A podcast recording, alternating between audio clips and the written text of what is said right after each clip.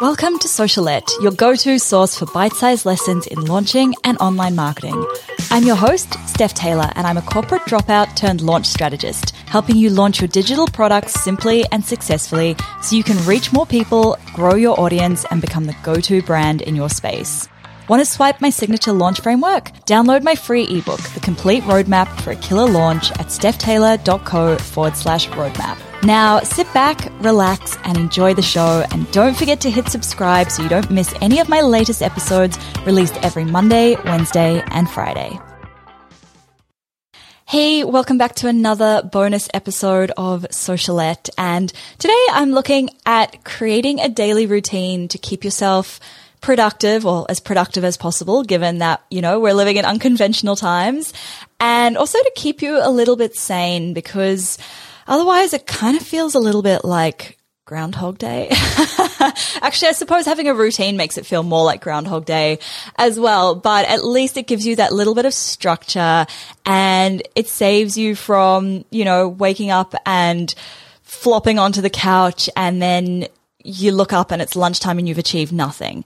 So Anyway, I will share my routine with you guys before I jump into the tips, but just one caveat. I don't have kids. I live by myself.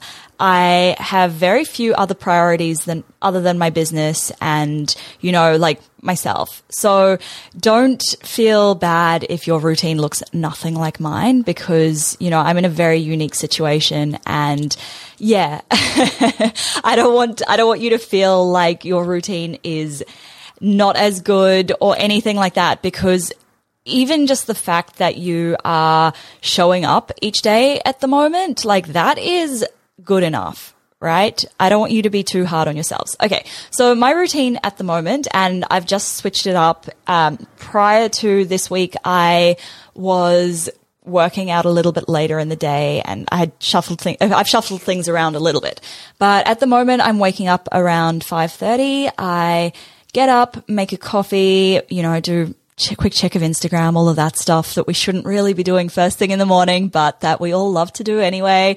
And then from 6 a.m. till 9 a.m. is my deep work time. So this is blocked out in my calendar. Nobody can book in a call or anything with me between these hours because I know this is when I'm most productive. This is when I create my best content. This is when I write my best social media captions. This is when I have my best ideas and I'm most productive.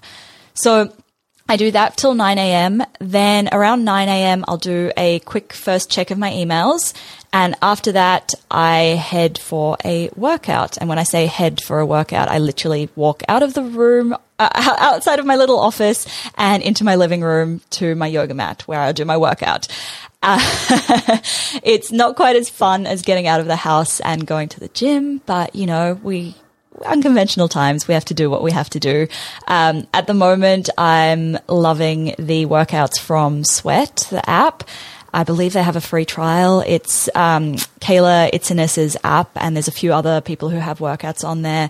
It's just I, I like it because it gives me you can schedule in workouts and you can have that plan ahead of time. So it's not like, oh, what do I feel like doing today? Oh, there's too much choice. I'm not going to do any workouts.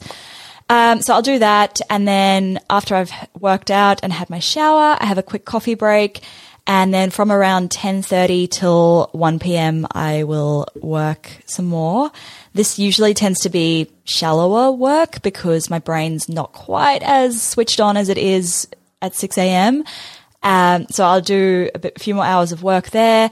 Then at 1 p.m., I have this scheduled in my calendar, but I haven't actually stuck to this. Um, at 1 p.m., I have an alert that goes off telling me to meditate.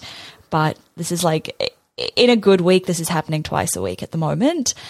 Um, after that, I have lunch, and then my afternoon until about three thirty is for the fun work and learning time. So, you know, like the things, the brainstorming, the strategy, the planning, the things that I really enjoy doing. This is what I do in the afternoons because otherwise, I am really prone to procrastinating in the afternoon. It's very easy for me to be just tempted to flop onto my bed and read. So instead, I try to use this time a bit more productively and either complete some online courses I've signed up for or somehow do something that moves my business forward a little bit. Then at 3.30, I do a last check of my emails and I do a work shutdown for the day. So I just kind of review my tasks, see what needs to be done tomorrow. And then I go for a walk for an hour and a half. After my walk, I come back and it's straight. It, it's, it feels almost like I'm coming home from a day at the office and then it's into relaxation mode. So that's my current routine. Like I said, I don't have kids. Like there's, I don't have all of these different priorities pulling me in different directions. So I'm very fortunate. My biggest tip, I guess, for you when creating your routine is don't try to copy anyone else's and instead find what works for you. So I know a lot of people who feel like they have to get up at 5 a.m. because that's what, you know, all of these people tell us we have to do. But if you're not a morning person, then forcing yourself to get up at 5 a.m. and work at 5 a.m. is not going to happen. Right? I mean, I get up early and I work early because that's what works for me. I am absolutely hopeless after about two o'clock in the afternoon. So if I were to start, if I were to start working at 9 a.m. and finish at 2 p.m., I wouldn't get much done. But you on the flip side might be somebody who is very productive at 10 p.m. So find what works for you. My other big tip is to make sure you schedule in things like exercise, your deep work, your meditation, your breaks, you know, like those tasks that are very easy for you to procrastinate them.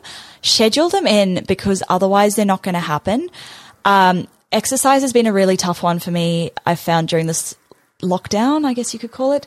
Um, mostly because previously I was going to classes at my gym. So the classes, you know, I knew I had to get dressed at a certain time and leave my house by a certain time to get to the classes.